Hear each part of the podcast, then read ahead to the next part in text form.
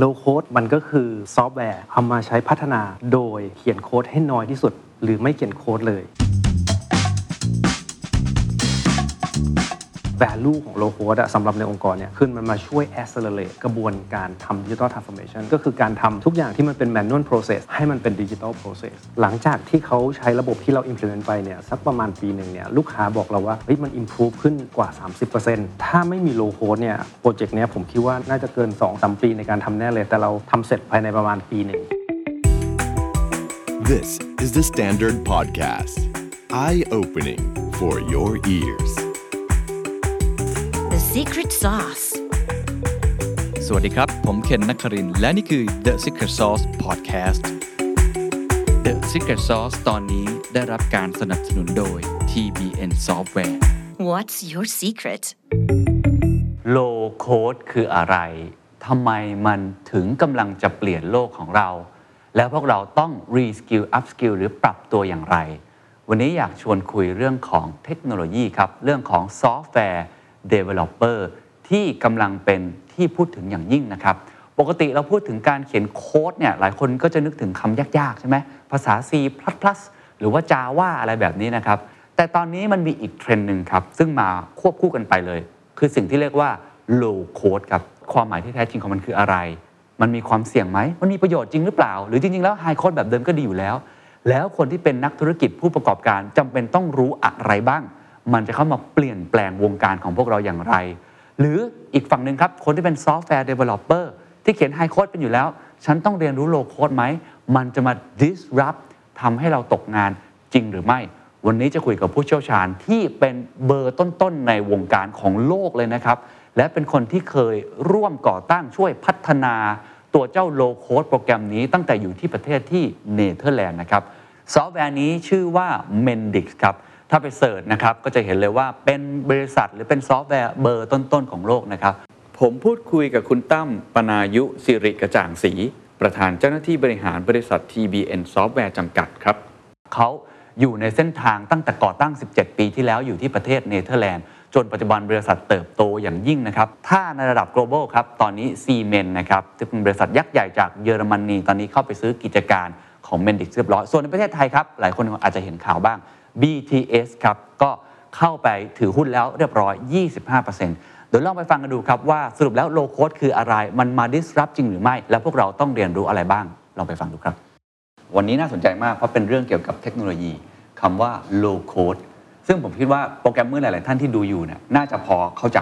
พอจะรู้ระดับหนึ่ง แต่สำหรับคนอย่างผมที่อยู่นอกวงการ tech ฟังคำแรกก็งง ๆ ว่ามันคืออะไรครับอยากให้อธิบายก่อนนิดนึงครับว่า low code มันคืออะไรครับได้เลยครับคุณเคน เดี๋ยวก่อนอื่นยังไงผมขออนุญาตเอิ่มย้อนอดีตนิดหนึ่งว่าที่มาที่ไปของ low code เนี่ยหรือว่าทำไมหรือเราคิดค้น low code technology เนี่ยเอ่อด้วยวัตถุประสงค์อะไรครับต้องบอกว่าต้องย้อนกลับไปประมาณสัก 17 ปีฮะก็ในยุคที่ผมตอนนั้นได้มีโอกาสไปจอย Mendix เรียกว่าเป็นพนักงานคนแรกๆนะฮะในบริษัท แล้วก็ตอนนั้นที่เราได้เอ่อคิดค้น low code เนี่ยต้องบอกว่ามันมีโจทย์ 3 อย่าง เนื่องจากว่ามันเป็น pain point ในการเอ่อพัฒนาซอฟต์แวร์ละกันครับอย่างแรกเลยก็จะเป็นเรื่องของ IT แล้วก็ business collaboration คือเป็นโลก IT ที่คุยแบบ0101 แล้วก็โลก business จะทำยังไงให้เขาคุยรู้เรื่องกัน เพราะว่าคุยไม่ค่อยรู้เรื่อง ถูกต้องต่างคนฉะต่างเข้าใจคนละแบบอืมถูกต้องครับ เราก็เลยเหมือนอยากจะพัฒนาเครื่องมือที่ทำให้ 2 โลกเนี้ยทำงานร่วมกันได้ง่ายครับอันที่ 2 ก็จะเป็นเรื่องของ time to market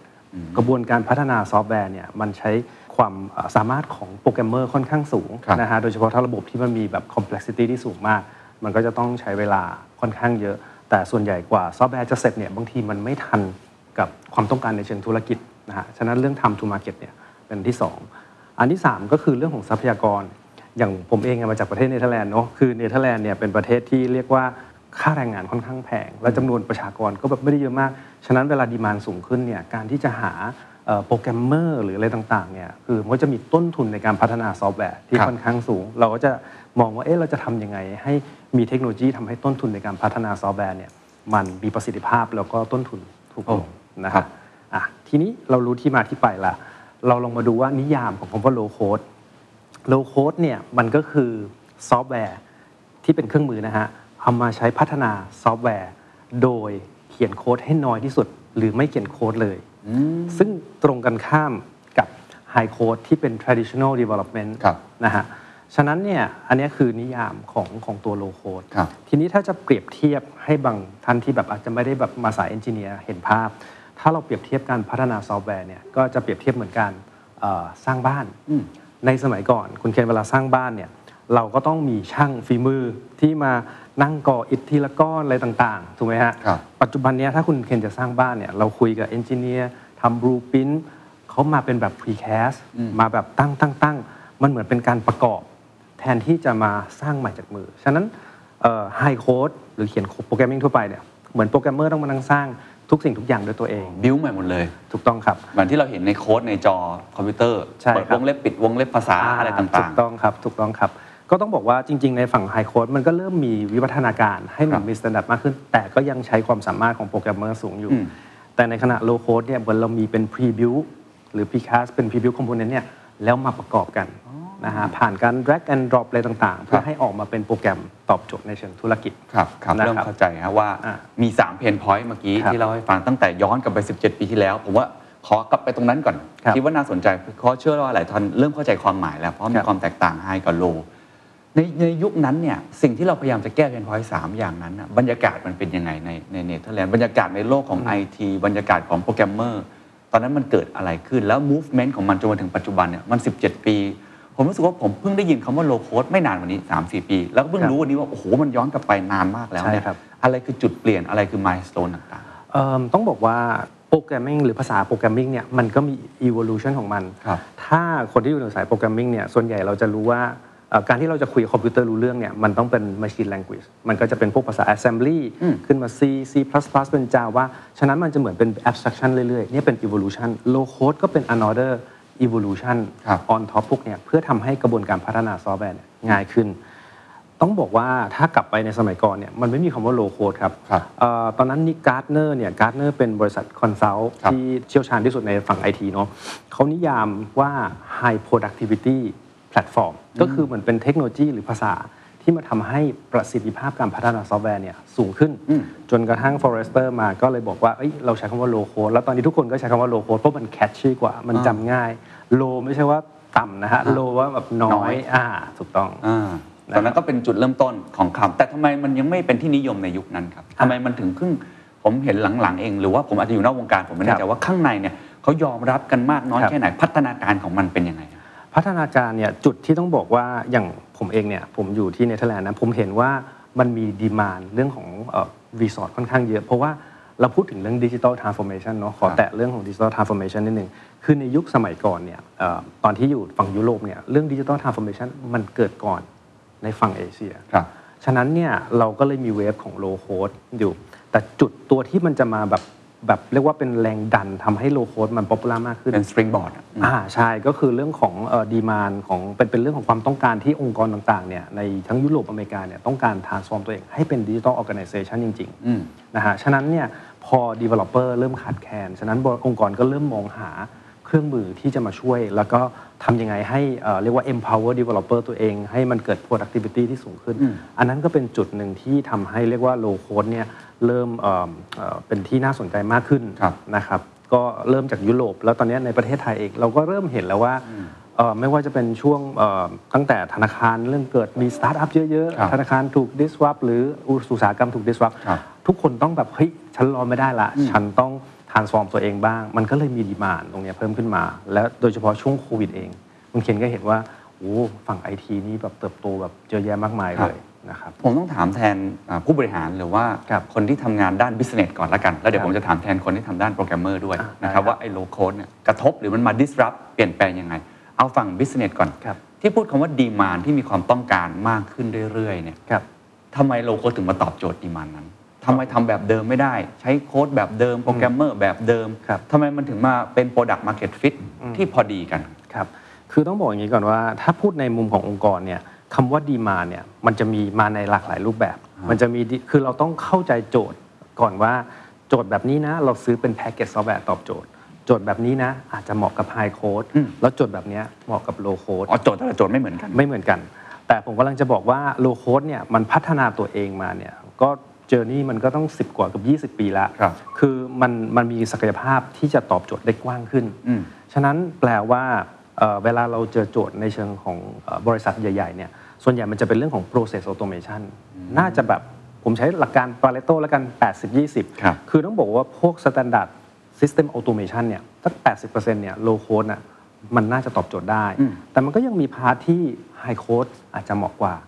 อะไรที่มันต้องการ customization สูง ๆ ยังไง high code ก็ยังยังเป็นที่ตอบโจทย์กว่านะครับแต่เรากำลังจะบอกว่าถ้าจะเอา 80%เนี้ยให้ high code มาทำเนี่ยอาจจะต้องใช้ effort ใช้คนนะฮะใช้ต้นทุนใช้เงินอะไรต่างๆ และรวมถึงแบบ time to market อะมันอาจจะแบบแทนที่จะเอ่อ transform ได้ภายใน 2 ปี อาจจะบวกไปเป็น 5 ปีหรืออะไรอย่างเงี้ยครับฉะนั้นจริงๆ ต้องบอกว่าเอ่อ value ของ low code อะสำหรับในองค์กรเนี่ยคือมันมาช่วย accelerate กระบวนการทำ digital transformation เพราะครับ การทำ transformation ก็คือการทำทุกอย่างที่มันเป็น manual process เนี่ย ให้มันเป็น digital process ครับนะคครัรับบแต่เมื่อกี้ผมได้ยินคำว่า process automation ครับครับหรือว่าโจทย์บางโจทย์ที่ครับเหมาะกับฝั่ง low code ครับนั่นผมถามอย่างนี้เลย โจทย์แบบไหนที่เหมาะกับ low code บ้างทำไมคนถึงต้องให้ความสำคัญกับครับมันมากยิ่งขึ้น ถ้าเกิดว่าผมมีเงินที่จะจ้างอืมคนที่เก่งๆโปรแกรมเมอร์ครับหรือว่ามีความรู้ด้าน high code ผมก็อาจจะไม่ต้องจำเป็นต้องใส่ใจกับมันหรือเปล่าอ่าโจทย์อะไรที่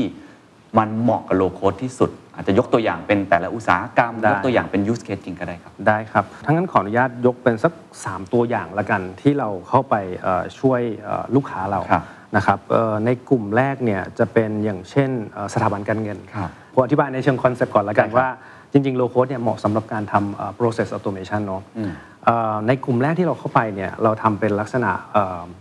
solution ที่ช่วยเอ่อบริษัท credit card ในการ automate เอ่อ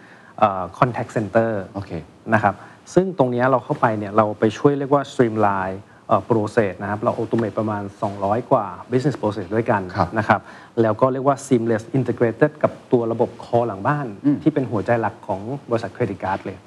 ซึ่งก่อนหน้าเนี้ยเขาจะเป็นเรียกว่าเราเรียกว่า data driven คือมันต้องใช้ skill ของ contact center เยอะมาก ในการที่จะใช้ระบบเพื่อจะบริการลูกค้า พอเราเข้าไปเนี่ยเราช่วยทุกอย่างให้มันเป็น automation มากขึ้น มันเลยเกิด efficiency ครัครับ บ หลังจากที่เขาใช้ระบบที่เรา implement ไปเนี่ยสักประมาณปีหนึ่งเนี่ยลูกค้าบอกเราว่าเฮ้ยมัน improve ขึ้นกว่า 30%นะครับแต่ต้องบอกว่าความสำเร็จอันเนี้ยมันไม่ได้เป็นแค่เราอย่างเดียวนะ แต่มันเป็นการร่วมมือกันครับกับทางลูกค้าแล้วก็ทางเราด้วยเหมือนกันครับคือเขาต้องเออบอกโจทย์แล้วเราต้องคิด solution ไปด้วยกันว่าเราจะ optimize จุดไหนแล้วเราเนี่ยทำให้มันเกิดขึ้นจริงได้ ครับครับ นะครับ อันเนี้ยถ้าไม่มี low code เนี่ย project เนี้ยผมคิดว่าน่าจะโอ้โหน่าจะเกิน2-3 ปีในการทำแน่เลย แต่เราทำเสร็จภายในประมาณปีหนึ่งนะครับผมพูดถึงระยะเวลาที่มันลดลงได้ไหมครับมันลดลงเพราะอะไร เนื่องจากว่าแทนที่เราต้องมานั่งเขียน coding อะฮะอย่างเมื่อกี้ที่ผมบอกเหมือนสร้างบ้านโดยอิฐอืมทีละก้อนกลับมาเป็น precast เนี่ยพอมันเป็น low code อะแทนที่เราเราลากหนึ่งกล่องเข้าไปเนี่ยมันอาจจะทดแทนการเขียน coding แบบเป็นร้อยๆแถวครับ ก็ได้นะครับเข้าใจแล้ว อันนี้คือ use case แรกน่ะเรื่องของบัตรเครดิตใช่ครับครับ มีไหมครับก็มีอย่างอันที่ 2 ก็คือเป็นเคสของบริษัทประกันที่หนึ่งละกันเขาเป็นแบบเป็น traditional insurer เลย ตอนที่ผมได้โจทย์เนี่ยเขาบอกว่าเขาต้องการอยากให้เราเข้าไปช่วยเหมือน transform ให้เขาเป็น digital insurer ครับ เพราะว่าคำว่า traditional insurer เนี่ยหรือเอ่อบริษัทประกันเนี่ยช่องทางการขายเนี่ยเขายังขายผ่านแบบช่องทางปกติ ก็คือเหมือนผ่าน agent หรือบางทีการขายกรมธรรม์ เวลาวิ่งเข้ามายังเป็นแฟกซ์อยู่แล้วคุณเคน ฉะนั้นสิ่งที่เราทำเนี่ยเอ่อมี 2 part ด้วยกัน ก็คือ part แรกเนี่ยเราไปช่วยทำให้เขาสามารถขายประกันออนไลน์ได้ ก็คือเราไปทำ integration on top พวก core insurance ทำ front end ระบบหน้าบ้านเพื่อให้ขายช่องทางผ่านดิจิทัลหมายถึงว่าซื้อกรมธรรม์ออนไลน์ จ่ายเงิน แล้วก็สามารถส่งดิจิทัลเอ่อกรมธรรม์กลับไปหาเขาได้ครับซึ่งอันเนี้ยทำให้แบบเพิ่มยอดขาย ให้กับเขาได้ซึ่งเราขยับเราใช้ตัว low code platform นี่ในการช่วยสร้าง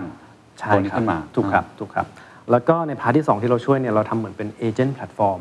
ต้องบอกว่าปกติอะถ้าเกิดทาง agent อะครับหรือตัวแทนนะครับ เวลาเขาจะต้องติดต่ออะไรต่างๆ ทุกอย่างมันเป็นแบบ paper base หมด แล้วจะต้องการเช็ค status อะไรต่างๆ ต้องโทรเข้าส่วนกลาง มันก็เลยเกิด operation overhead ต้นทุนเขาก็จะค่อนข้างสูงครับแล้วการให้บริการลูกค้ามันก็ช้าด้วยเนาะ ฉะนั้นพอเราทำเป็นเอ่อเป็น portal ตรงกลางเนี่ยแปลว่า agent ทั่วประเทศไทย สามารถเข้าจาก portal ตรงกลางเนี่ยสามารถที่จะให้บริการลูกค้าขายกรมธรรม์เอ่อเช็ค status หรืออะไรต่างๆนะครับเพื่อที่จะให้เอ่อการบริการลูกค้าเนี่ยเอ่อรวดเร็วมากขึ้นครับแล้วในขณะเดียวกัน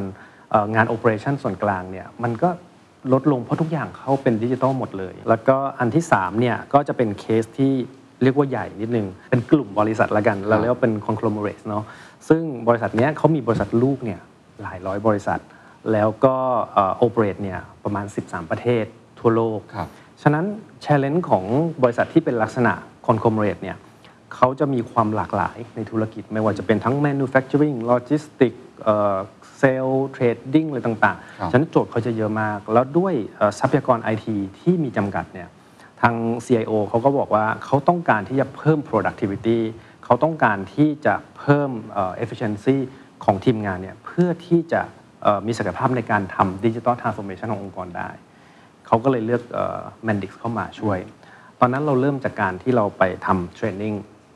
onboarding consult วาง strategy กันว่าเราจะเริ่มยังไงนะครับเราก็เริ่มจากที่ทำเป็น step หนึ่งก็ทำสักแอป 2 แอป หลังจากนั้นก็เป็นเอ่อสามสี่แอป ปัจจุบันนี้ครับคุณเคนผ่านไปประมาณ 2 ปี บริษัทเนี้ยพัฒนาแอปพลิเคชันด้วยตัวเองด้วยโลโ o เทคโนโลยีเนี่ยประมาณเกือบ 200 แอปพลิเคชันอืมหมายถึงคนข้างในก็ทำกันเองด้วย ถูกต้องครับโอ้โมเดลเนี้ยมันทำให้ผมได้เห็นเลยว่าเฮ้ยมันเกิดเอ่อ sustainable model เพราะว่าเราให้เครื่องมือเราให้ความรู้ครับเอ่อลูกค้าเราสามารถเอ่อเรียกว่าพัฒนาซอฟต์แวร์ด้วยตัวเองได้ครับครับเอ่อดูแลด้วยตัวเองได้ แล้วก็สเกลได้ด้วย ซึ่งอันเนี้ยผมว่า มันเป็นเอ่อ business value ของ low code ที่เห็นแบบชัดเจนมากๆครับ ครับอะเมื่อกี้คือโจทย์ที่ใช่ ครับแล้วโจทย์แบบไหนที่ไม่ใช่อะผมครับ เชื่อว่ามันก็คงไม่ได้เป็นยาที่แบบสามารถรักษาได้ทุกโรคเนาะ low code เนี่ยมันมีอะไรบ้างที่เฮ้ยจริง ๆ แล้วมันยังทำไม่ได้อยู่ หรือว่ามันยังเป็นความท้าทายในอนาคตอะไรเงี้ย ครับ จริง ๆ ต้องบอกว่า low code อย่างที่เรียนเบื้องต้นเนี่ยมันทำได้ค่อนข้างหลากหลายแล้ว แต่มันก็จะมีจุดที่อาจจะไม่เหมาะอย่างเช่น เอาไปทำเกม อืม พบจริง ๆ ต้องบอกว่า low code ดีไซน์มาสำหรับ business application อ๋ออ่าทำเกมทำอะไรที่เป็นพวกมัลติมีเดียหรือจะทำเป็นพวกเรียกว่า embedded system ที่แบบสมมุติว่าคุณเคนมีเครื่องจักรแล้วอยากจะพัฒนาซอฟต์แวร์ไปใส่ในเครื่องจักรอันนั้นต้องการ programming ที่เป็น high code ที่มัน low level กว่านั้นเข้าใจแล้วอะไรที่มันซับซ้อนใช่ครับอ่าเอ่อจริงๆคำว่าซับซ้อนเนี่ยต้องบอกว่าถ้าเป็น business logic ที่ซับซ้อนเนี่ย low code ทำได้ แต่ถ้าต้องการอะไรที่ คุยกับเครื่องจักรโดยตรง หรือต้องการเรื่องของอะไรอะอย่างทำเกมทำกราฟิกเยอะครับครับๆอาจจะไม่เหมาะอ่านะครับโอเคแสดงว่าอะไรที่มันค่อนข้างจะไม่ใช่ business แบบแอปพลิเคชันอ่าใช่อะไรที่มันอาจจะต้องเป็นเรื่องเกมเรื่องมัลติมีเดียอะไรถูกต้องครับๆอาจจะยังจำเป็นที่ต้องมีถูกครับ high code อยู่ แล้วอีกอันหนึ่งเลยก็คืออย่างพวกแบบเว็บไซต์คือเนื่องจากเว็บไซต์เนี่ยมันมีเทคโนโลยีในตลาด available เยอะครับที่ราคาถูกมาก ไม่ว่าจะเป็น พวกแบบอะไร WordPress พวก Wix อะไรพวกเนี้ยครับมันมันสามารถทำได้อยู่แล้วอ่าฉะนั้นอาจจะไม่ได้คุ้มค่าที่จะเอาโลโก้ไป อ๋อโอเคทำตรงนั้น พอคุณตั้มเมนชั่นถึงไม่ว่าจะเป็น WordPress หรือ Wix ที่ทุกคนอ่าคุ้นเคยแล้วกัน คุ้นเคยเป็นอย่างดีเนี่ยก็เลยอยากให้ลองยกตัวอย่างได้ไหมว่าไอ้รอบๆตัวเราเนี่ยไอ้สิ่งเนี้ยมันไม่ใช่โลโคดหรอแล้ว low code อ่ามันมีกี่ประเภทกันแน่ใน ecosystem ทั้งหมด อันนี้เป็นคำถามที่ดีอ่าจริง ๆ ผมจะบอกว่า low code เนี่ยท้ายที่สุดเลยนะ ผมมองว่ามัน everything as a low code เพราะว่ามนุษย์เนี่ย by nature เนี่ยเราขี้เกียจเราไม่ชอบสิ่งยากๆ มันก็จะมีคนที่ฉลาดกว่าที่จะทำเรื่องยากให้เป็นเรื่องง่ายครับนั่นคือจริง ๆ แล้วคือเอ่อ principle ของ low code ทำเรื่องยากให้เป็นเรื่องง่าย ใช้งานง่ายๆ เหมือนเว็บไซต์ เราต้องไปเรียน HTML เขียน CSS JavaScript ใช่ไหมนะฮะปัจจุบันนี้คุณคุณเคนอยากจะเปิดหน้าเว็บไซต์ อย่างเงี้ยเราใช้พวก Wix ก็เป็นเหมือน low code สำหรับเว็บ เข้าใจอ่ามี CMS ข้างหลังอะไรเป็นเสร็จเลย เขาก็จะมี low code สำหรับ e-commerce อะไรอย่างนี้ด้วยมันเหมือนกับผมขออนุญาตยกตัวอย่างอาจจะไม่ได้เอ่ยชื่อเวลาทำ presentation อ่าในการเข้าไปพิชงานอะไรต่างๆ ก่อนหน้านี้ก็ต้องใช้โปรแกรมอะไรต่างๆเนอะอ่าเราต้องมีความรู้ด้าน artistic นิดนึงครับตอนนี้มันก็มีโปรแกรมแบบสำเร็จรูปเลยอะถูกคือวางให้แบบสวยงามเหมือนมืออาชีพเลย คือมนุษย์เราบางทีก็ขี้เกียจอันนี้คือความหมายของคำว่า low code ในความหมายของคุณตั้มถูกนะครับถูกครับอ่าส่วน Mendix เนี่ยเราก็เป็น low code สำหรับเอ่อ enterprise ที่ทำเรื่องของ business application นะฮะหรือเรื่อง AI อืมสมัยก่อนผมทำ AI เนี่ยต้องเขียน coding เยอะมาก ปัจจุบันเนี้ยถ้าเรามี logic ที่ดีเนี่ยครับเราสามารถใช้เครื่องมือเนี่ยประกอบทำเอ่อ AI ทำโมเดลอะไรเงี้ยมันง่ายขึ้นเยอะ หรือ report อืมก็มีเหมือนกันก็มีอ๋อเหรอฮะ low code ใช่ report ก็มีก็เป็น low code ปัจจุบันนี้มันแค่แบบ drag and drop นะฮะเข้าใจแล้วอ่าแต่มันก็จะมี part ที่ยาก อันนั้นอาจจะ require technical skill แต่ว่า โดยการจัดวาง layout อะไรต่างๆ มันเป็น drag and drop หมดเลยครันะบฮะ ก็คือถ้าดูในภูมิทัศน์ ecosystem ทั้งหมด ครับจริง ๆคำว่า low code มันถ้าตีความง่ายๆคืออะไรก็ได้แหละ ที่ครับเราไม่ต้องใช้ความรู้ด้าน high code มาก แล้วมันอำนวยความสะดวกเราถูกครับแต่มันมีหลายประเภทมากเท่านั้นเอง เราก็ต้องดูว่ามันอันไหนที่มันเหมาะกับเราใช่อันไหครันบที่จะใช้ได้ ครับ อ่านี่ผมถามต่ออีกนิดนึง เพราะว่าเมื่อกี้ผมถามฝั่ง business ครับเพราะผมเชื่อว่าคุณผู้ฟังหลายคนเนี่ยเป็นฝั่งนักธุรกิจ ครับผมจะฟังอีกฝั่งหนึ่งบ้างถามแทนอีกฝั่ง ผมเชื่อว่าหลายท่านก็เป็น developer เหมือนกันไม่มีคำถามว่า เฮ้ย ตกงานไหมเนี่ย คนที่เป็น software developer เนี่ย เจอโลโคดเข้าไปในยฉันเขียนแทบตายเนี่ยคนทำเร็วกว่าฉันอีกอืมแล้วมา on top ทำอะไรอีกได้หลายอย่างเลยเนี่ยเขาควรจะมองครับเจ้า low code platform เนี่ยอย่างไรบ้างครับโอเค กลับไปที่ demand and supply ตอนเนี้ยต้องบอกว่า demand สำหรับ IT professional สูงมากๆ ไม่ว่าจะเป็นทั้ง high code หรือ low code developer ไม่พออืมนะครับ จริง ๆ ต้องบอกว่ายังไงอะถ้าถามผมนะ แต่โดยสรุปก็คือคิดว่าไม่ตกงานแน่นอน เพราะว่าจริง ๆ มีแต่ความต้องการในการสร้าง developer อะเพื่อฟีดตลาดอะให้เยอะขึ้น จริง ๆ มันมีการ์ดเนอร์ครับอีกแล้วนะฮะขออ้างอิงการ์เนอร์เขาบอกว่าในปี 2023 เนี่ย ครึ่งหนึ่งนะฮะหรือ 50%ของ mid size to large enterprise นะฮะก็คือระดับกลางถึงขนาดใหญ่ เขาจะ adopt เอ่อ low code เนี่ยเป็น strategic platform แต่ไม่ได้แปลว่าเขาจะลดเรื่อง high code นะฮะแต่มาเพิ่มเพื่อที่จะได้ช่วย catch up ในการทำ digital transformation อืมเพื่อแก้ไขปัญหาเรื่องของ developer ขาดแคลนอืมอันนี้คือเป็นตัวเลขในอเมริกาอืมนะครับ แล้วก็เนี่ยแหละ มันก็เลยเป็นที่มาว่าเราเลยคิดว่ายังไงยังไงเนี่ย low code เนี่ยไม่ได้จะไปทดแทน แต่จะไปเติมเต็มอ๋อมากกว่าให้เอ่อ developer ที่มีอยู่ในตลาดเนี่ยมีเรียกว่า productivity ครับทำงานง่ายขึ้นครับได้ output ที่มากขึ้นครับครับนะครับงั้นผมถามแทนอย่างนี้แล้วกันคือผมฟังแล้วผมพยายามคิดแทนนะครับเพื่อทำให้เปรียบเปรยได้ได้ง่ายขึ้น สมมติผมเป็นครีเอเตอร์ครับผมทำคลิปเขียนหนังสือมาอย่างยาวนานเนาะตอนนี้มีโปรแกรมตัดต่อวิดีโอง่ายมากอ่าทำในมือถือก็ง่าย ถ่ายภาพนี่ง่ายมากเลย TikTok ตอนนี้ผมว่าใครๆก็เป็นคอนเทนต์ครีเอเตอร์ใส่เพลงใส่ฟิลเตอร์ ในความรู้สึกผมผมคิดว่าคล้ายๆ กันกับไอ้ low code คือมันง่ายขึ้นใช่ไหมฮะแต่คำถามก็คือแล้วครีเอเตอร์ต้องปรับตัว ผมก็ต้องปรับตัวตามโลก เพราะว่าคนก็อยากได้ short form video แบบนั้นมากขึ้นครับ software developer ต้องปรับตัวยังไงในการเกิด disruption ในครั้งนี้ของ low code เนี่ยนะจริง ๆ แล้วเนี่ยแค่เปิดใจแล้วลอง เพราะว่าสุดท้ายแล้วเนี่ยเทคโนโลยีอะมันเกิดขึ้นเรื่อยครับๆนะครับ low code อย่าง Mendix เนี่ยก็เป็น another เทคโนโลยีที่มันเกิดขึ้นมาเพื่อที่จะช่วยทำให้เอ่องานที่เราทำปัจจุบันเนี่ยมันมันง่ายขึ้นอืมซึ่งต้องบอกว่าเอ่อต้องปรับตัวไง จริง ๆ แล้วถ้าเป็นโปรแกรมเมอร์อะไม่ได้ปรับตัวเยอะนะฮะ เพราะว่าเรียน programming เนี่ยยากกว่า adopt ใช้ low code เยอะครับฉะนั้นเนี่ยถ้าเขาแค่เปิดใจแล้วเขาลองดูและเข้าใจ nature ของเทคโนโลยีอะ แล้วรู้ว่าเทคโนโลยีเนี่ยมันเหมาะกับงานอะไร ถ้าเราใช้เทคโนโลยีเหมาะกับงานเหมือนถึงว่าเราโดน sweet spot มันเนี่ยมันจะทำให้งานที่ออกมาเนี่ยคือมันเร็วกว่าเดิมอืมนะฮะได้ efficiency ที่สูงขึ้นอะไรเงี้ยต้นทุนในการพัฒนาก็ดีกว่าเดิมด้วยครับนะครับฉะนั้นจริงๆ ถ้าถามผมเนี่ยเรื่องของการปรับตัว ผมว่าไม่ต้องปรับเยอะแค่เปิดใจก็อืมเข้าถึงได้แล้วครับ แล้วถ้าเป็นฝั่งคนที่สนใจสมมติผมบอกเอ้ยผมอยากลองเป็นโลโคด developer บ้าง เพราะรู้สึกว่า ในความหมายของคำว่าโลโคดเราน่าจะพอเข้าใจได้คือให้ผมไปเรียนไฮโคดนี่ผมคงไม่ไหวแล้วครับไม่มีเวลาด้วยไม่มีความสามารถเพียงพอ เราจำเป็นต้องเรียนรู้เรื่องพวกนี้ไหมครับ หรือใครจำเป็นต้องเพิ่มคุณทักษะตรงนี้ เพราะว่าอย่างที่เมื่อกี้คุณตั้มบอก ก็คงมีงานหลายประเภทนะใช่ครับที่เป็นงานแบบไม่ต้องเก่งขนาดนั้นอะแต่เราทำโลโคดแล้วเราเข้าใจ business ว่ามันควรจะใช้ use case ยังไงเนี่ยเราอาจจะเป็นคนที่เป็น sweet spot ที่คนตามหาก็ได้ครับครับ จริงๆ ต้องบอกว่าการเอ่อเข้ามาใช้โลโคดเนี่ยต้องบอกว่าท้ายที่สุดนะฮะผมคิดว่าไม่ว่าจะเป็นเรื่องของ programming หรือ low code เนี่ยมันจะกลายเป็น common skill อ๋อในที่สุด เพราะว่าถ้าเราถ้าเราลองลองดูตอนเนี้ยฮะ generation จากเนี้ยไปเนี่ยคือเขาเริ่มเอ่อเรียน coding กันตั้งแต่เด็ก แล้วจริงๆ low code ก็เริ่มมีบทบาทนะฮะ แต่ว่ามันจะเป็น low code อีกรูปแบบหนึ่งเพื่อไว้ฝึก logic อย่าง Scratch ที่เป็นโปรแกรมของ MIT ครับครับนะฮะ มันก็เป็น principle เดียวกัน ฉะนั้นเนี่ยเมื่อ low codeมาอยู่ในชีวิตมากขึ้นนะครับเริ่มเห็น value อย่างตอนนี้ที่ผมมอง roadmap เนี่ยประมาณสัก 2025 ที่อันนี้ก็เป็นตัวเลขของการเนอร์เหมือนกัน เขาบอกว่าเอ่อ70%นะฮะของ new application บนโลกเนี่ยจะมาจาก low code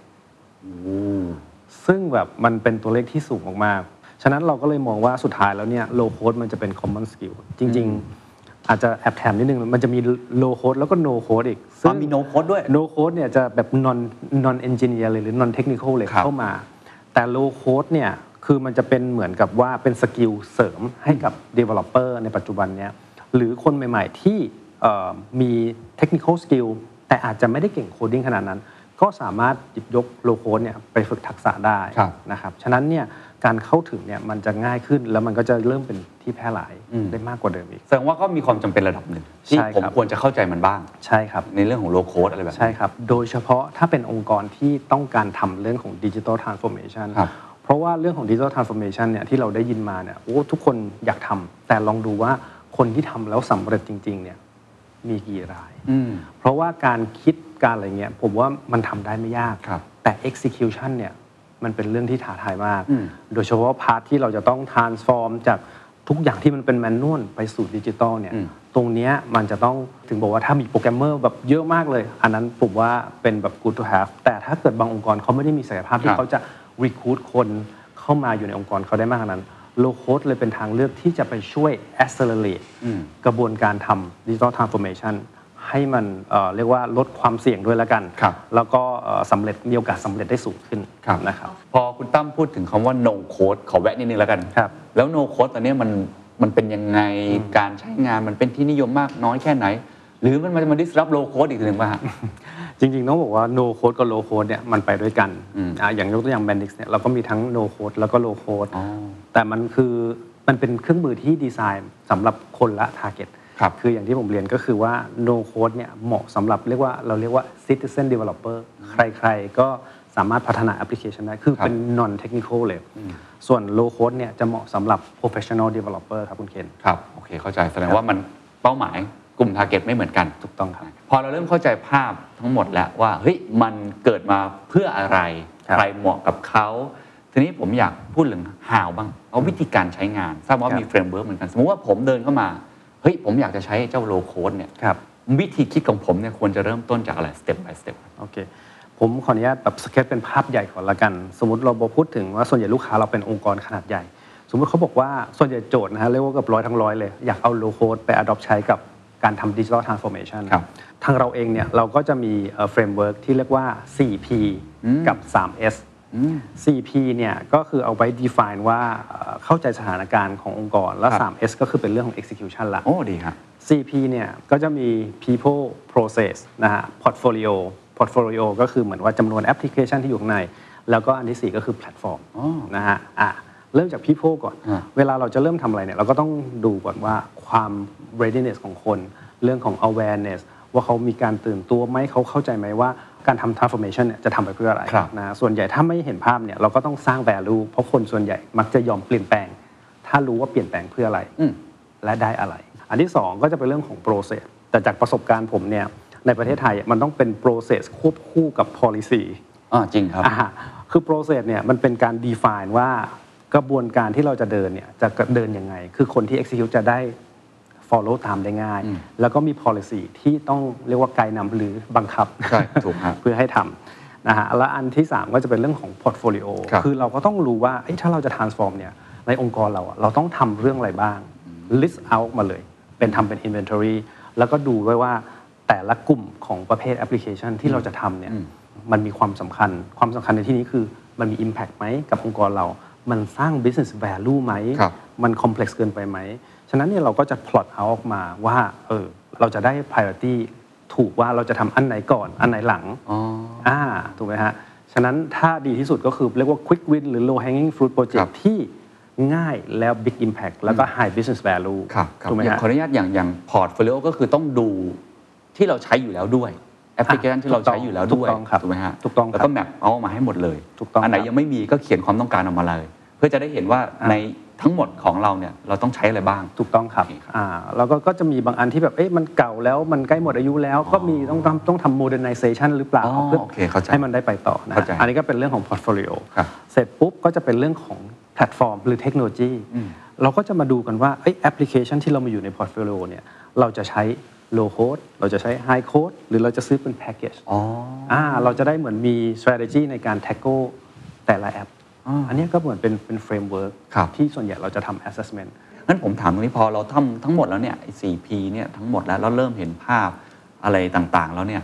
เราจะรู้ได้ยังไงว่าอันไหนเป็น low code อันไหนเป็น high code หรืออันไหนเนี่ยใช้โปรแกรมสำเร็จรูปเข้ามาแล้วก็ได้เลยครับก็นี่แหละก็จะเป็นหน้าที่ของบริษัทเรานี่แหละที่จะเข้าไปช่วยเอ่อ assess แล้วก็เอ่อ consult ว่าเอ้ยอันเนี้ยมันเป็นแบบ low code fit นะอะไรนะครับเพ ราะไม่งั้นนะบางทีถ้าเราใช้วัตผิดวัตถุประสงค์เนี่ยมันอาจจะทำให้โปรเจกต์มันแบบไม่สำเร็จนะคครัรับบเราก็อยากให้ให้ให้ลูกค้าใช้เทคโนโลยีถูกวัตถุประสงค์ มันก็จะสร้าง business value ให้กับองค์กรได้ชัดเจนมากขึ้นครับอะสมมติว่าผมทำเสร็จเรียบร้อยแล้วสมมติครับเป็น The Standard แล้วกันอะอ่าเราทำมองมาแล้ว 4P เรียบร้อยครับเราจะลงมือทำแล้วอ่าแล้วไงต่อครับโอเค มันก็จะมีอีกอันหนึ่งก็ชื่อว่า 3S ครับ S สิงคโปร์นะฮะก็คือ start structure แล้วก็ scale อืมอะพอเราเริ่ม start เนี่ยเราก็จะมีเป็นโปรแกรมเหมือนเราก็จะ form ทีม on board ทำ training นะฮะแล้วก็เริ่มเอ่อเลือกจาก first app ที่เราได้อยู่ใน portfolio เนี่ยขึ้นมาทำในช่วงของเฟสของ start เนี่ยเราจะใช้เวลาอยู่ประมาณ4ถึง6 6อาทิตย์เองโอ้ในช่วงแรก เพื่อที่จะเหมือนเราเรียกว่า engage คนเข้ามาเนี่ยเพื่อให้มาทดลองใช้แล้วก็ experience low code development platform ครับว่าเออมันทำงานเป็นอย่างนี้ แล้วเราก็จะ celebrate first success ไปด้วยกันเนี่ยเหมือนเราพยายามสร้างความเปลี่ยนแปลงทำให้ทีมงานเนี่ยเริ่มคุ้นชินกับตัวเทคโนโลยี แล้วก็หรือว่าถ้าเกิดเจอคอนเซิร์นปัญหาเราก็ tackle ตั้งแต่เนิ่นๆเลยนะฮะก็คือเรียกว่าค่อนข้าง low risk เหมือนเป็นหลักการ agile เลยครับเหมือนเป็น MVP อะอ่าคุณเคนอ่ามันก็คือเราก็เริ่มทำก่อนทำ minimal viable มินิมอล product ก่อก่อนนถูกเสร็จปุ๊บหลังจากนั้นเนี่ยพอเราเริ่มแบบเฮ้ยเรามีคนเอาด้วยแล้วเราแบบเริ่มจะ structure ครับเราก็จะเริ่มดูเรื่องของ process เรื่องวิธีการทำงานเรื่องของ policy IT policy ของบริษัทเป็นยังไง เราก็จะดีไซน์การพัฒเอ่อการพัฒนาซอฟต์แวร์เนี่ยให้ align ตามความเอ่อตามนโยบายของบริษัทแล้วกันครับแล้วก็แล้วก็ set up ทีม training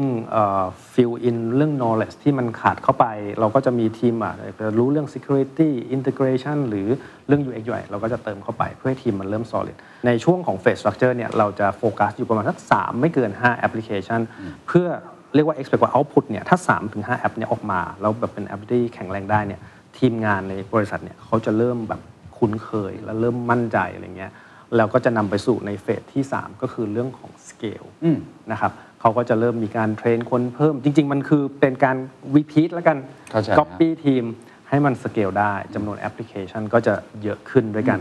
ทางบริษัทเราก็จะ step back เป็นแบบเป็น tier 2 technical support ครับว่าเวลาลูกค้าเอ่อ ติดปัญหาอะไรเงี้ยเราก็จะ jump in เข้าไปช่วยช่วยคิดช่วยดีไซน์ ช่วย researchให้ด้วยอะไรเงี้ยนะครับก็ตรงเนี้ยก็เป็น 3 สเต็ปซึ่งอันเนี้ยเรามี proven record ในประเทศไทยอยู่เอ่อเหมือนกันนะครับที่ที่อย่างเมื่อกี้ตัวอย่างที่ผมครับเอ่อยกให้ก็คือว่ามีบริษัทที่ทำไปถึงระดับ 200 แอปพลิเคชัน ในช่วงเวลา 2-3 ปีด้วยกัน ครับนะไม่ว่าจะเป็น 4P หรือ 3S เนี่ย อะไรคืออุปสรรค อะไรคือความยากที่สุดปัญหาที่เจอผมเชื่อว่าทำเนี่ยไม่ไม่ง่ายแน่นอนไม่ง่ายครับก็อะไรคือสิ่งที่เราเจอครับเอ่อเรื่องแรกเลยก็น่าจะเป็นเรื่องของเอ่อเรื่องของคนกันต้องทำยังไงให้เขาเห็นว่าโลโคดเนี่ยมันจะมาเติมเต็มยังไง ก็เหมืครัอนบที่คุณเคนถามผมเมื่อกี้เนี่ยเขาจะรู้สึกแบบ threaten ไหมว่าเอ๊ะโลโคดมันจะมาเอ่อทำให้เขาตกงานหรือเปล่าครัจบริงๆไม่ใช่นะครับเรามาเพื่อที่จะช่วยเรามา empower ให้ให้ให้มันเกิดการเปลี่ยนแปลงนะครับ เอ่อเรื่องของ process ก็มีบ้างนะครับ แต่ส่วนใหญ่พวกเนี้ยแก้ไม่แก้ไม่ยากเอ่อโดยเฉพาะถ้าเกิดผู้บริหารเอ่อมี direction ชัดเจนครับที่ต้องการจะเปลี่ยนแปลงนะครับแล้วก็เรื่องของ portfolio ก็จะมีใช้เวลานิดนึงในการที่ทำ assessment ว่าแอปพลิเคชันนี้เพราะส่วนใหญ่มันจะเหมือนเป็นสปาเกตตี้ฮะมันเราต้องไปค่อยๆ แกะอ๋อออกมานะครับ แล้วก็รีวิวกันครับหลักๆก็น่าจะเป็นคนเป็นหลักเนาะ ใช่ครับแสดงว่าตอนนี้อย่างบริษัทของของอาคุณตั้มเอง Mendix เนี่ยเป็นเซอร์วิสด้วยเป็นเหมือน consult ด้วย ผมเข้าใจถูกไหมครับถูกครับ จริง ๆ บริษัทเราเนี่ยต้องบอกว่าเริ่มต้นเลยนะฮะคุณเคนเราเริ่มต้นจากตั้งเป็นบริษัทที่โฟกัสเรื่อง low code ตั้งแต่ day one เลยครับฉะนั้นเรื่องของทั้ง philosophy วิธีคิดเรื่องต่างๆเนี่ยเราแบบโฟกัส Mendix เพราะเราผมเชื่อว่าแบบคนเราจะเก่งอะไรอย่างหนึ่งคือแบบเราเก่งให้ดีเลยไปด้านหนึ่งนะฮะ แล้วก็ช่วงที่ผ่านมาเนี่ยเราก็มีเรียกว่าเพิ่ม service เพิ่มเติมแล้วกันเพื่อที่จะให้การให้บริการลูกค้าเนี่ยมันสมบูรณ์แบบมากขึ้น ก็ตอนนี้เราก็ทั้ง consult ทั้งเอ่อรับจ้าง implement ด้วยนะครับ แล้วก็มีเรา set up เรื่องของตัว Mendix Academy ขึ้นมามีเพื่อที่จะมา training ด้วยอืมใช่มี training certify อะไรเงี้ยเพื่อที่จะมาเพราะตอนนี้ demand ค่อนข้างเยอะครับเราก็พยายามจะแก้ปัญหาตรงนี้นะครับ เราก็มี training center เราก็มีทำเอ่อ R&D นะครับบางทีลูกค้าเราเจอปัญหานู่นนั่นนี่อะไรเงี้ยเขาก็ให้เราช่วยแก้ไขนะครับฉะนั้นโดยไม่จำเป็นต้องแบบไปพึ่งพาต่างประเทศเนาะครับแล้วก็ค่า fee ก็แพงแล้วอาจจะต้องมีเรื่องของ time zone ในการ support ด้วย แล้วก็มี CSR กับทางมหาวิทยาลัย เราก็มีเข้าไปสอนครับทางมหาลัยก็คือเป็น เป็นคอร์สนะฮะสอน low code หนึ่งเทอมอ๋อ นะครับ ตอนนี้เริ่มทำมาได้ 2 ปีแล้วครับนะครับครับได้การตอบรับที่ค่อนข้างดีครับนะครับ ครับก็ก็อันนี้เป็น part ที่ผมเองก็มีความตั้งใจ อืม อยากให้เรียกว่าเอ่อเอ่อนักศึกษาเนี่ยได้สัมผัส low code แล้วเขาก็จะได้มีทางเลือกใน career path เขาด้วยในอนาคตครับ นะครับ พูดถึงตรงนี้เนี่ยอยากอธิบายให้ทุกท่านได้เห็นภาพอีกเล็กน้อยละกันเนาะเพราะว่าเมื่อกี้มันคือวิธีการปฏิบัตินะครับ framework อะไรต่างๆครับ ถ้าเป็นในเชิงภาพเลยผมอาจจะให้อธิบายคร่าวๆแล้วกันว่าเฮ้ยสิ่งที่มันเกิดขึ้นเนี่ยมันจะเป็นหน้าจอมันจะเป็นยังไง มันเป็นโมดูลโมดูลวิธีการคิดที่มันจะเป็นเหมือน flowchartอ่าอะไรวิธีการยังไงคร่าวๆก็ได้ครับให้คนอ่าได้ได้เห็นครับภาพว่ามันต่างไงกับ high codeโอเค ถ้างั้นอธิบายเอ่อ principle ของการพัฒนาซอฟต์แวร์ก่อน มันก็จะประกอบไปด้วย 3 ส่วนแล้วกันเป็นครับขนม 3 ชั้น มีเอ่อข้างล่างที่เป็นฐานข้อมูล มี business logic แล้วก็มีเรื่องของ UI user interface ก็คือเป็นหน้าจอที่เราเห็นฮะใน Mendix ก็ทำเหมือนกันอ่าก็คือตรง data structure หรือตัวโครงสร้างฐานข้อมูลนะครับ เราก็สามารถที่จะวาดโครงสร้างขึ้นมา ผูกความสัมพันธ์ ซึ่งกันและกันอะไรเงี้ย ที่เหลือเนี่ยเดี๋ยวมันไปสร้างเอ่อ database ให้ครับอัตโนมัติส่วนเรื่องของตัว business logic เนี่ยแทนที่เราต้องไปเขียน coding if else หรืออะไรต่างๆ ที่วงเล็บเปิดวงเล็บปิดที่เมื่อกี้ทางคุณเคนพูดเนี่ยเราก็เป็นการวาดเหมือน flow chart อ๋อออ่าตรงนี้เราเรียกว่า micro flow แล้วใน Mendix ตรงเนี้ยมันมี AI ด้วยนะ มันเป็น assistant อ่าที่คอยบอกด้วยว่า ถ้าเกิดคุณเคนทำสเต็ปเนี้ยใน next step เนี่ยคุณเคนอยากจะทำอะไร มันจะ suggest ให้เป็นเหมือนโลจิกอ่าช่วยมันเรามีมันมี AI ที่ช่วยเอ่อ suggest ให้ แล้วก็เรื่องของหน้าจอก็เป็นการวาดโครงสร้างการจะเอา Data มาโชว์ตรงนี้จะทำยังไงอืมแบบง่ายอืมๆนะครับซึ่งถ้าเทียบกับ traditional ที่ผมพูดมาทั้งหมดอะที่เราเป็น drag and drop เป็นวาดทั้งหมดเนี่ย ต้องโปรแกรมมิ่งหมดเลย คือเขียนโค้ดสร้างเองหมดเลย อ่าเข้าใจแล้วว่าอ่าแต่แต่ก่อนนี่มีแต่ตัวอักษร 0 1 0 1 0 1 หรืออ่าวงเล็บเปิดวงเล็บปิด อันนี้ครับ เป็นภาพ เป็นภาพ แล้วก็ทำให้ drag and drop อะไรได้ใช่ ได้ง่ายขึ้น ถูกครับ โอเคครับถูกครับ อะผมว่าเราเข้าใจความสำคัญของมันเห็นวิธีการในการ implement หรือเอาไปปฏิบัติใช้แบบเบื้องต้นแล้ว ครับ ทีนี้อยากชวนคุยเรื่องตัวบริษัทด้วยครับทาง Mendix เองเนี่ยที่เป็นหนึ่งในพ นักงานคนแรก ๆ เลยครับนะที่ร่วมก่อตั้งกันมาเลย ตั้งแต่ 17 ปีที่แล้วที่เนเธอร์แลนด์เนี่ยครับเล่าให้ฟังหน่อยว่า Mendix ต่างจากคนอื่นยังไง มีพัฒนาการยังไงความสามารถในการแข่งขัน เพราะต้องพูดตรง ๆ ว่าlow code ตอนนี้ก็มีหลายราย แล้วผมเป็นบริษัทขนาดใหญ่ big tech top five เนี่ยก็กระโดดลงมาเล่นเยอะมากเหมือนกัน อะไรครับทำให้เราแตกต่างโอเคถ้าในตัว Mendix เองเนี่ยต้องต้องบอกว่าเราเนี่ยเอิ่มอยู่ตรงเนี้ยมาทั้งหมด 17 ปีแล้วแต่ผมเองเนี่ยผมก็เห็นวิวัฒนาการเริ่มเห็น player ใหม่ๆเข้ามา แต่ถ้าถามว่าจุดเด่นของ Mendix เลยเนี่ยผมขออนุญาตเอ่อแบ่งเป็น 2 มุมละกันหนึ่งในในมุมของเทคโนโลยี อันที่ 2 ก็คือเป็นในมุมของ support ครับความต่างในมุมของเทคโนโลยีเนี่ยเท่าที่ผมดูแล้วเนี่ยคือตัว Mendix เองเนี่ยเรียกว่ามีสถาปัตยกรรมที่เรียกว่าแบบเปิด สามารถที่จะรองรับการพัฒนาที่มีความยืดหยุ่นสูงอืมนะครับ อันนี้เป็นในมุมเทคนิค ถ้าเกิดใครสนใจก็ค่อยไป dig down กับผมครับได้ พอ architecture เนี่ยมันเป็นแบบเปิดเปิด มันมีสามารถพัฒนาได้หลากหลายเนี่ย เวลาเรา adopt เทคโนโลยีไปในองค์กรเนี่ย หรือเราลงทุนไปแล้วเนี่ย มันจะทำเรียกว่าส่วนใหญ่แล้วเนี่ยองค์กรส่วนใหญ่ที่ซื้อเทคโนโลยีอะครับคุณเคนจะไม่ได้รู้ร้อยเปอร์เซ็นต์หรอกว่าจะเอาไปทำอะไรบ้างใช่ไหมฮะ ฉะนั้นเนี่ยถ้าเราได้เทคโนโลยีที่มันมีความยืดหยุ่นสูงเนี่ยโอกาสที่เทคโนโลยีจะไปตอบโจทย์ทำให้เกิดความคุ้มค่าและสร้าง business value ให้กับองค์กรเนี่ย มันก็จะสูงมากขึ้นด้วย ฉะนั้นผมเลยมองว่าถ้าในมุมเทคโนโลยีที่ดีจะทำให้เกิดความคุ้มค่าได้ง่ายครับนะฮะใน part ที่ 2 การ adopt เทคโนโลยีเนี่ยเอ่อมันไม่ได้เป็นเครื่องมือที่แบบซื้อไปปุ๊บแล้วคุณจะแบบไปทำเองอะไรเงี้ยมีนะฮะที่ที่ที่แบบ success ด้วยตัวเอง แต่ส่วนใหญ่เนี่ยเรื่อง local support เป็นเรื่องที่สำคัญมากนะครับ TBN เนี่ยเราอยู่ในเมืองไทยมา 14 ปีแล้วนะครับซึ่งต้องบอกว่าเราก็มีประสบการณ์ แล้วก็มี best practice แล้วครับเราก็คุ้นชินกับเอ่อ บริษัทไทย วัฒนธรรมแบบไทยนะครับแล้วก็เราก็มีเอนจิเนียร์ที่เป็นคนไทยที่เรียกว่าเป็น Certify ระดับสูงนะฮะจำนวนเยอะพอสมควร แล้วก็เรามี first MVP most valuable person ของ Mendix อยู่ในประเทศไทยเหมือนกัน ซึ่งต้องบอกว่าในโลกนี้มีแค่ 12 คนไม่เกินเขาฉะคือนั้นใครฮะเขาทำอะไรครับก็เป็นหนึ่งในพนักงานของของบริษัทเราเนี่ยแหละอ๋อนะครับก็ก็ก็คือพอเป็น MVP ปุ๊บเนี่ยเราเหมือนเราจะมีโอกาส เข้าไปมีส่วนร่วมช่วย contribute ในเรื่องของ direction ของ product อ๋ออ่าเราก็คือขึ้นไปอยู่ใน top ฉะนั้นตรงเนี้ยเอ่อเราก็สร้างความเชื่อมั่นให้กับทางลูกค้าอืมได้ค่อนข้างเยอะนะครับ ว่าเอ้ยเราเองเนี่ยเราเราโฟกัสมากครับๆเราไม่ได้ทำแบบหลากหลาย เราเราโฟกัสเรื่อง Mendix เป็นหลักเลยครับแล้วก็เอ่อจากประสบการณ์และ best practice ที่เราทำมาเนี่ยมันก็มีโจทย์ที่ยาก ฉะนั้นทั้งทีม consult ทั้ง engineer เนี่ยพร้อมที่จะช่วย support ครับ เล่าเส้นทางได้ไหมครับ จากตอนแรกที่อยู่ที่เนเธอร์แลนด์ครับพอกลับมาไทยก็ทราบมาว่ากลายเป็นดิสติบิวเตอร์อ่าถูกในการทำที่ประเทศไทยโดยเฉพาะเนี่ยอย่างของคุณตั้มเองเนี่ยตอนนั้นเส้นทางการทำธุรกิจมันเติบโตมาเป็นยังไงความท้าทายในการหารายได้ในช่วงเริ่มต้น หรือจุดเปลี่ยนอะไรครับมีอะไรบ้างที่เล่าให้โอ้ฟังได้ถ้างั้นต้อง flashback กลับไป 17 ปีที่แล้วครับอีกทีหนึ่งนะครับคือต้องบอกว่า 17 ปีที่แล้วเนี่ย ตอนที่ผมตัดสินใจที่ไปจอย Mendix อะคือ founder ก็คือเป็นเพื่อนที่เรียนด้วยกันเนี่ยแหละอ๋อตอนนั้นก็ต้องเลือกว่าเออเราจะไปอยู่แบบ big consulting firm เนอะอ่าสมัยก่อนก็ Accenture IBM แล้วคณะผมส่วนใหญ่ก็จะไปอยู่งั้น แล้วเราตัดสินใจที่มาอยู่แบบ Mendix ซึ่งตอนนั้นยังเป็น startup แต่ว่าไปด้วยว่า believe อย่างเดียวเลยนะ ว่า low code เนี่ยมันจะ disrupt การพัฒนาซอฟต์แวร์อืมตอนนั้นเชื่อมาก อ่าใช่เราไปด้วยแบบ passion แล้วก็ belief เลยอ่าพอเราเอ่อผมผมได้ไปอยู่ประมาณสัก 2 ปีเอ่อ การตัดสินใจครั้งใหญ่อันหนึ่งก็คือเนี่ยแหละ move กลับมาประเทศไทย ก็คือตอนตอนมาที่ทำที่นู่นทำตำแหน่งอะไรครับตอนนั้นผมเป็นโปรแกรมเมอร์ครับโอ้แล้วก็มีทำเป็น PM ด้วยเลยด้วยนะคครัรับบแต่ครับตอนนั้น Mendix ยังเป็นบริษัทเล็กๆเล็เอกๆงนั่งอยู่ในห้องสี่เหลี่ยมแค่แบบสามคูณสามอะไรกันอย่างเงี้ยแบบอารมณ์เหมือนแบบสตาร์ทอัพเมืองนอกอ่าๆฮะนะครับแล้วก็เนี่ยพอกลับมาเมืองไทย เราก็บอกว่าเฮ้ยเราเห็นเทรนด์ในต่างประเทศว่ามันเริ่มมี demand เขาเขาทัน transformation ก่อน แต่มาเมืองไทย ไม่มีใครรู้จัก เทคโนโลยีนี้เลยนะฮะแล้วก็เรื่องของดีมานตลาด ทุกคนรอได้ โปรแกรมเมอร์ยังเยอะแยะมากมายในตลาด รีสอร์ทไม่ได้ขาดแคลน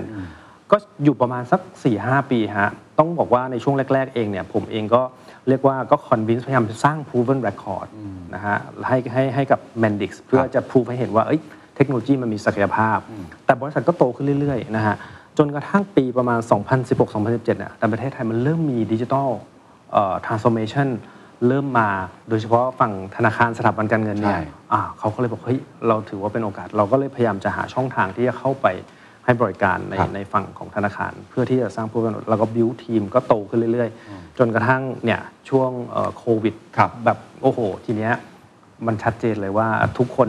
เอ่อขาดแคลนเรื่องของคน เรื่องทรัพยากร เรื่องของ high skill developer ครับเริ่มหายากอืม low code ก็เลยตอนเนี้ยถูกหยิบยกขึ้นมาพูดคุยเยอะครับขึ้นครับ นะครับมีช่วงที่ท้อแท้ไหมฮะมีช่วงที่แบบว่าเพราะว่ามาก่อนสำหรับผมคือมาก่อนการครับมากครับในช่วงที่แบบคนยังไม่สนใจเรื่องดิจิ t a ล t r a n s f o r m a t i o n หรือว่าครับ low code มันเป็นไปไม่ได้เราอาจจะโดนดูถูกดูแคลนว่าใช่ high code ดีกว่าเยอะนะใช่อะไรอย่างเงี้ยใช่มันมีใช่ช่วงที่เราโอ้ ทำยังไงกับฝ่าฟันเรื่องพวกครันี้บ ก็จริง ๆ ก็มีนะฮะ เพราะว่าในช่วงแบบ 5-6 ปีแรกเนี่ยก็ค่อนข้างลำบากเหมือนกัน เพราะมันเหมือนกับว่าเราต้องแบบ educate ลูกค้าค่อนข้างเยอะ แล้วก็เหมือนเราก็ถูกเรียกว่าไม่ได้ให้ความร่วมมือมากนัก เพราะว่าบางคนก็ยังค่อนข้างสติ๊กกับไฮโค้ดแล้วก็รู้สึกว่าเอ้ยโลโค้ดมันน่าไม่น่าจะทำได้อืมแต่สิ่งที่ผมทำอย่างหนึ่งเลยเนี่ยคือหนึ่งเราพิสูจให้เห็น ผมก็สร้างเลยผมผมก็บอกว่าพี่ครับโจทย์ที่ยากที่สุดของที่นี่คืออะไร ความท้าทายในการทำ คืออะไร ผมขอเวลา 2 อาทิตย์ ผมเนี่ยแหละก็กลับไปทำแล้วกลับมาพร้อม working prototype ก็คือทำให้เห็นเลยว่าเฮ้ยมันทำได้อืมก็ต้องใช้เรียกว่า seeing is believing ฮะก็ต้องก็ต้องสู้พอสมควรครับคุณเคนครับในช่วงแรกๆ เพราะเราอยู่กับความเชื่ออย่างเดียวอย่างของเราอย่างเดียวเลย แล้วก็เราตอนนั้นก็เปลี่ยนประเทศตอนกลับมาเมืองไทยภาษาไทยก็พูดไม่ค่อยชัดอืมนะฮะมีช่วงหนึ่งก็แบบโอ้ก็ต้องพยายาม เนี่ยฝึกตัวเองอะไรต่างๆ ผมก็ transform ผมเองก่อนเลยฮะ เพื่อที่ให้ adopt เข้ากับเมืองไทย แล้วก็คิดกลยุทธ์ในการที่จะทำยังไงให้ลูกค้าเอ่อมั่นใจครับ นะครับอะไรอย่างเงี้ยก็ ถ้าถามในฐานะผู้ประกอบการ เพราะว่าตอนแรกหมวกแรกที่เราคุยกันคุยกันนะฮะเหมือนเป็นอาจารย์มาสอนโลครับโค้ดครับเนาะอันนี้สวมหมวกผู้ประกอบการเนี่ยครับ อะไรคือบทเรียนที่เราได้ตลอด 17 ปี ที่เดินมาถึงตรงนี้ แล้วก็ทราบว่าบริษัทเองก็มีผู้ร่วมลงทุนมาร่วมเดินทางอ่าอะไรต่างๆ มากมาย ใช่ครับ ก็ถ้าสำหรับผมเองอะผมคิดว่าเอิ่มความอดทน เราต้องเข้าใจตัวเราเองก่อนว่าเราเนี่ยเราทำโปรดักที่มันเป็น innovation มันมีโอกาสที่มาก่อนเวลาครับฉะนั้นเนี่ยถ้าเรามีความเชื่อว่าเทคโนโลยีเนี่ยมันจะมาเนี่ยสิ่งที่เราจะทำให้เราอยู่ได้ไปวันทุกๆวันเนี่ยฮะและสู้ต่อเนี่ยก็คือเรื่องกริดเรื่องความอดทนอืม นะฮะว่าเราก็ต้องด้วยความอดทนเนี่ยเราก็ต้องหาวิธีที่เหมือนแบบอยู่ใน survival mode นะฮะใช่ไหมฮะเพื่อที่ว่าถึงจุดจุดหนึ่งเนี่ยเวลาของเราอะมันมันน่าจะมา เพราะว่าท้ายสุดแล้วนะคุณเคนคือผมเองเนี่ยเอิ่มก็เป็นคน rational คือเราก็มองแล้วว่าที่อเมริกาเราก็เห็นเฮ้ยมันก็มี digital disruption ที่ยุโรป เดี๋ยวเมืองไทยมันก็ต้องมาแต่มาช้ากว่าเพื่อน นิดหนึ่งก็เลยคิดว่าแบบอ่าเรื่องเรื่องความอดทนความตั้งใจ แล้วก็ที่สำคัญสุดในการทำอ่าธุรกิจอะผมรู้สึกว่าการที่มี partner business partner คู่คิดที่ดีเนี่ยผมว่ามันช่วยเยอะมากช่วย support ช่วยอะไรต่างครับๆนะครับจนกระทั่งวันเนี้ยเราเดินมาถึงจุดที่ว่าตอนนี้เรามี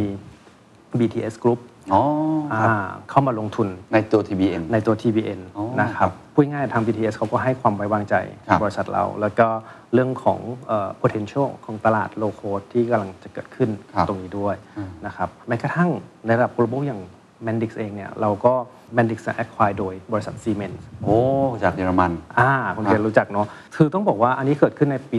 2018 ต้องบอกว่าบริษัทซีเมนเนี่ย เป็นบริษัทที่ผมชอบมากตั้งแต่เด็กเลย เพราะถ้าเราโตยุโรปเนี่ยซีเมนถือว่าเป็นแบบโอ้โหเป็นบริษัทใช่ครับที่มาตรฐานสูงมากมาตรฐานสูงมาก อายุ 174 ปีฮะใช่คุณเคนครับคือเก่าแก่มาก แต่ยังเป็นบริษัทที่เรียกว่า innovative สูงมากอืมๆรายได้เยอะด้วยนะครับถูกครับรายได้เขาน่าจะประมาณสัก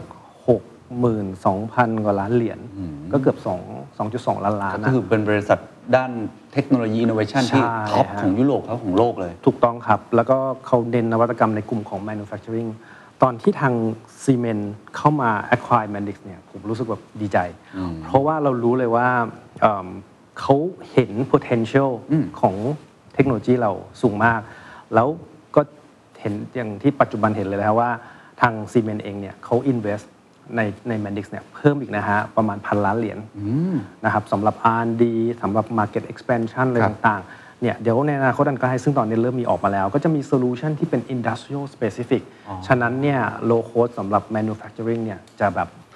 เรียกว่า fulfill เพราะก่อนหน้านี้ยังบอกว่ายังไม่ค่อยมาใช่ไหมฮะในอ่าในมันเหมือนเรา manufacturing โฟกัสเราถ้าในประเทศไทยอะอ๋อโฟกัสทีเบนอะเราไปอยู่ทางเอ่อ BFSI ครับก็คือเป็น bank finance insurance ครับต่างแต่ในโลกโลโคดคือใช้ๆใช้ได้หมดในเลยโรงงานอะไรมากมาย แล้วซีเมนต์ก็พยายามพุชตรงนี้มากขึ้น ถูกต้องครับ แล้วโลโคดมันจะอยู่ everywhere จริงๆนะหลัจากนี้จริงครับ ในประเทศไทยเองทำไม BTS สนใจครับ ไปคุยยังไงครับ คุยกับคุณคีรีหรือคุยกับใครครับ คุณเควิน ต้องบอกว่าก็ต้องบอกว่าด้วยด้วยความบังเอิญ พอบริษัทเราเอ่อโตถึงจุดจุดหนึ่งอะครับเราก็มองหาเหมือนเป็นเอ่อเป็นผู้ร่วมทางละกันครับที่อยากให้บริษัทเนี่ยมัน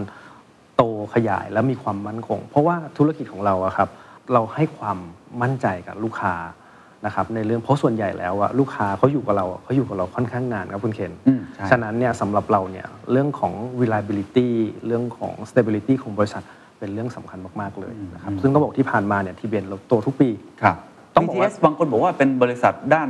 การขนส่ง transportation อ่าโอเค มีโฆษณา มีหลายครัๆบอย่างทำไมเขาถึงมาสนใจด้านนี้ ผมว่าจริง ๆ แล้ว BTS โอเค core business เราอาจจะว่าเรารู้จักเขาแบบครับทางด้านขนส่ง แต่จริง ๆ BTS ก็ถือว่าเป็น conglomerate ด้วยเหมือนกันเขามีเอ่อเทคโนโลยี หรือว่ามีบริษัทลูกเนี่ยในหลากหลายอุตสาหกรรมครับไม่ว่าจะเป็นเรื่องของ finance เรื่องของโรงแรม หรือเล็บมัลติมีเดียต่างๆ หรือสื่ออะไรเงี้ยเขาก็มีอยู่ ฉะนั้นเนี่ยเขาก็ให้ความสนใจเรื่องเทคโนโลยีเหมือนกันนะครับเราก็เราก็มองว่าเอ้ยมันซีนาจายได้อืมนะครับแล้วเราก็รู้สึกว่าเราคุยกับทั้งในมุมของผู้บริหารหรือเอ่ออนาคตร่วมกันในอนาคตเนี่ยเอ้ยมันดูแล้วมันมี potential ที่ที่ดีผมครับก็เลยว่าเอ้ยก็เลยเปิดที่ จะคุยแล้วก็สุดท้าย BTS ก็ให้ความไว้วางใจกับบริษัทนะฮะแล้วครัก็บเข้ามาจอย โอเคครับ ครับ แล้วอนาคตหลังจากนี้จะยังไงต่อครับกับ Mendix หรือว่าเรามองอนาคตสภาพตลาดการแข่งขันของโลโคดอ่ายังไงบ้างอาจจะ โอเค 3 ปีข้างหน้าอะไรอย่างเงี้ยก็ได้ครับ ถ้าสำหรับผมเนี่ยเอาพูดถึงเรื่องโกรดก่อนละกันของของโลโคดนะฮะก็อย่างเมื่อกี้ตัวเลขที่ผมเห็นเนี่ย คือต้องบอกว่าถ้าถ้ามองสมมติตัวตัวผมเองผมมองส่วนใหญ่ผมจะมอง 3 ปีหลังแล้วก็ 3 ปีข้างหน้า ครับคือถ้าเกิด 3 ปีย้อนหลังของทีเบนเนี่ยเราโตประมาณเฉลี่ยก็ประมาณ 30%ต่อปีซึ่งอีก 3 ปีข้างหน้าเนี่ยถ้าเราดู growth ในตัวเลขไทยอาจจะยังไม่ได้มี แต่เรา forecast สำหรับแค่ปีหน้าก่อน เราคิดว่าก็คือ 30%เหมือนกัน แต่ถ้าดูระดับ global เลยเนี่ยอันนี้เป็นตัวเลขของทาง Gartner เหมือนกัน เขามองว่าก็จะโตอยู่ประมาณสัก 30%โดยเฉลี่ยทุกๆปี อันนี้มีตัวเลขที่ forecast ไปถึง 2027 โอ้หลายคนฟังแล้วแบบตาเบิกโพงสามสิบเปอร์เซ็นต์ใช่ครับ มันปีมันมันจะถูก adopt ครับเอ่อได้เยอะมากทีเดียว แสดงว่าในมุมมองของของคุณตั้มเนี่ยมันเป็นช่วงที่กำลัง take off กราฟชันหรือว่ามันจะเริ่มนิ่งแล้ว หรือว่ามันยังไงครับผมคิดว่าเราเพิ่งจะเพิ่งสตาร์ทจริง ๆ แล้ว เมื่อไม่กี่ปีนี้เอง ฉะนั้นผมคิดว่ามันยังไปต่อได้อีกค่อนข้างเยอะเลยครับแล้วเออ พอถึงจุดหนึ่งเนี่ย low code มันสามารถที่จะ potential หรือแตกเป็น solution หรืออะไรอย่างอื่นอีกมากมายนะครับมันมันมันยังมี potential ที่จะไปต่อ แล้วตอนนี้ต้องบอกว่าอย่างที่เอ่อช่วงห้าหกปีที่ผ่านมาเนี่ยเราโฟกัสที่เป็นเบียร์เราเริ่มไป industry อื่นเริ่มมากขึ้นครับนะครับมันมีตลาดที่ขยายครับไปเยอะเลยนะครับส่วนในเรื่องของ competition แน่นอนตลาดมันเริ่มโตมันมันเริ่มมี player เข้ามา แต่ในมุมผมเนี่ยผมก็รู้สึกว่า Mendix เองเนี่ยถ้าเรามอง ตั้งแต่ 10 ปีย้อนหลังเลยนะ คือต้องบอกว่า Mendix เนี่ยเราเป็น most innovator มาตลอดนะครับเรามีเขามีนวัตกรรมใหม่ ๆ แล้วก็เป็น trendsetter ในกลุ่มของ low code นะฮะถ้าใครสนใจลองไปดูพวก Gartner Report ก็จะเห็นว่า Mendix เนี่ยเราเป็นแบบ leader ครับอยู่ในกลุ่มนี้มาตลอดเลยอืมนะครับซึ่งเราก็หวังว่าด้วยซีเมนต์พนึกกำลังกันก็ยิ่งทำให้ Mendix ยิ่งแข็งแรงมากขึ้นครับกลยุทธ์ในอนาคตมีไหมครับ ในอีก3ปีอย่างที่บอกเนี่ยครับที่มันโตตลอด 30%เนี่ยครับอะไรที่ทำให้เรา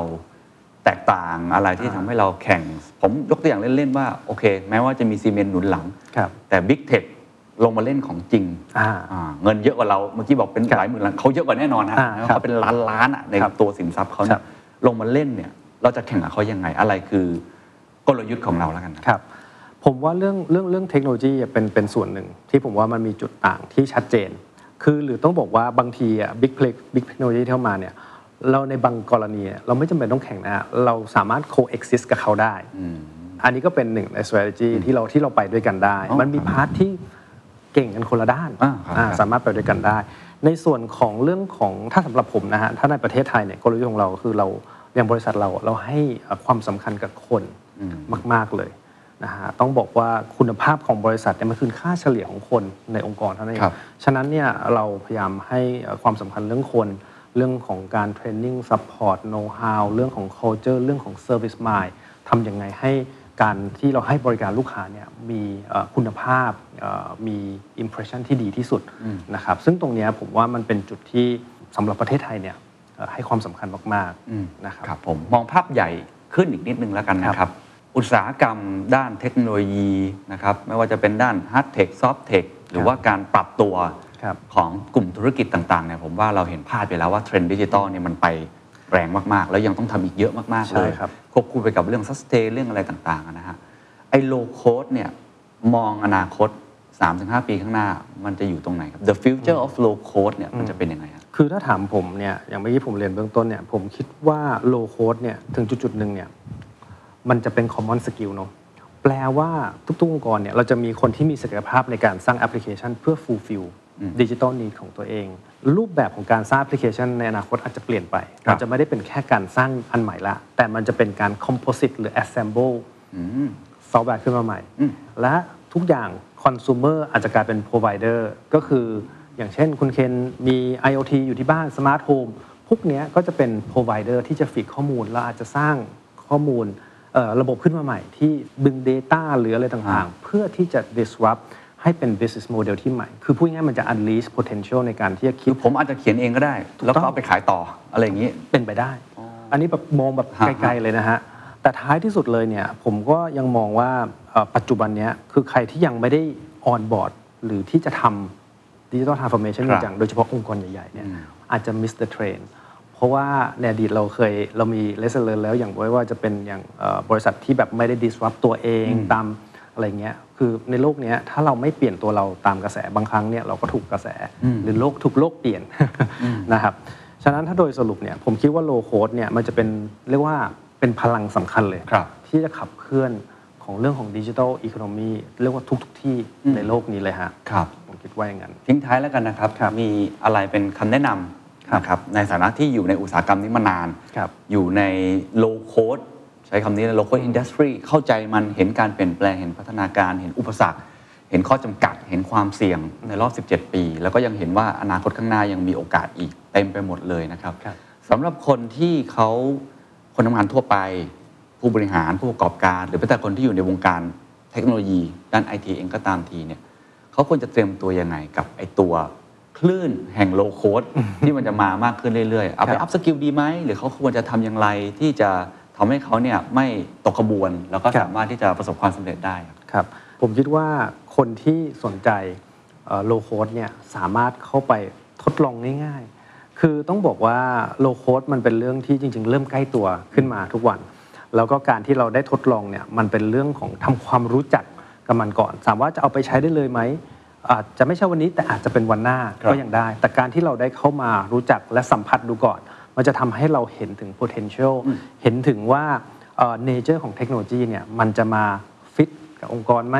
ไม่วันนี้ก็อาจจะวันหน้านะครับซึ่งพอเรา มันไม่ได้มีอะไรที่จะเสียหาย แล้วก็เรื่องของการที่เราเหมือนได้ explore อะไรใหม่ ๆ เป็นทางเลือกไว้ก่อน เพราะสุดท้ายแล้วเนี่ยผมมองว่าโดยเฉพาะองค์กรใหญ่ๆอะเรื่องดิจิทัลทรานส์ o r m a t i o n อะมันอาจจะเป็นเรื่องที่มันหลีกเลี่ยงได้ยาก เพราะว่าถ้าเราต้องการองค์กรที่มีศักยภาพในการแข่งขัน ต้องการองค์กรที่มันมีความ lean หรือต้องบริหารจัดการให้มันมี efficiency สูงขึ้นเนี่ยการที่จะไปสู่ของ digital organization อะมันไม่ได้เป็นแค่ option ละ มันเป็นแบบ must have ละ หรือ even ทางบริทางทีมแผนก IT เนี่ยจากเมื่อก่อนเนี้เรามอง IT เป็น cost center แต่ปัจจุบันเนี้ย IT เนี่ยเป็น value creator ละ ฉะนั้นเนี่ยมันเป็น paradigm shift ฉะนั้น low code เนี่ยมันเป็น part of it คือสามารถที่จะ เรียนรู้และรู้จักมัน เราไม่รู้หรอกว่าเอ่ออาจจะเรียนรู้เสร็จแล้วบอกเฮ้ยโอ้โห เราอยากได้สิ่งนี้มานานแล้วนะครับก็สามารถที่จะเข้าไปเอ่อทดลองได้เลยนะฮะอย่าง Mendix เอง ตอนเนี้ยต้องบอกว่าถ้าเป็นองค์กรใหญ่ๆ ต้องการอยากจะมีเทรนนิ่งอยากจะแบบให้เราเข้าไป educate เนี่ยสามารถติดต่อที่บริษัทได้ แต่ถ้ามีองค์กรที่สมมติขนาดเล็กหน่อย หรือเป็นบุคคลธรรมดา อยากจะเข้าไปทำทำความรู้จักเนี่ยสามารถเข้าไปที่ mendix.com แล้วก็ register สามารถดาวน์โหลด มาเล่นได้เลยไม่มีค่าใช้จ่าย สามารถเข้าไปใน part ของ Academy มีวิดีโอ tutorial สามารถ self learning ได้ด้วยตัวเองนะครับ ตรงนี้ไม่มีค่าใช้จ่ายเลยครับผมนะครับวันนี้ขอบคุณมากนะครับ ขอบคุณครับ ขอบคุณครับ And that's the secret sauce. ถ้าคุณชื่นชอบ The Secret Sauce episode นี้นะครับ ก็ฝากแชร์ให้กับเพื่อนๆ คุณต่อด้วยนะครับ และคุณยังสามารถติดตาม The Secret Sauce ได้ใน Spotify, SoundCloud, Apple Podcast, Podbean, YouTube และ Podcast Player ที่คุณใช้อยู่นะครับ และอย่าลืมติดตาม Facebook Fanpage The Secret Sauce เข้ามาติชมเข้ามาพูดคุยกับผมได้เลยนะครับ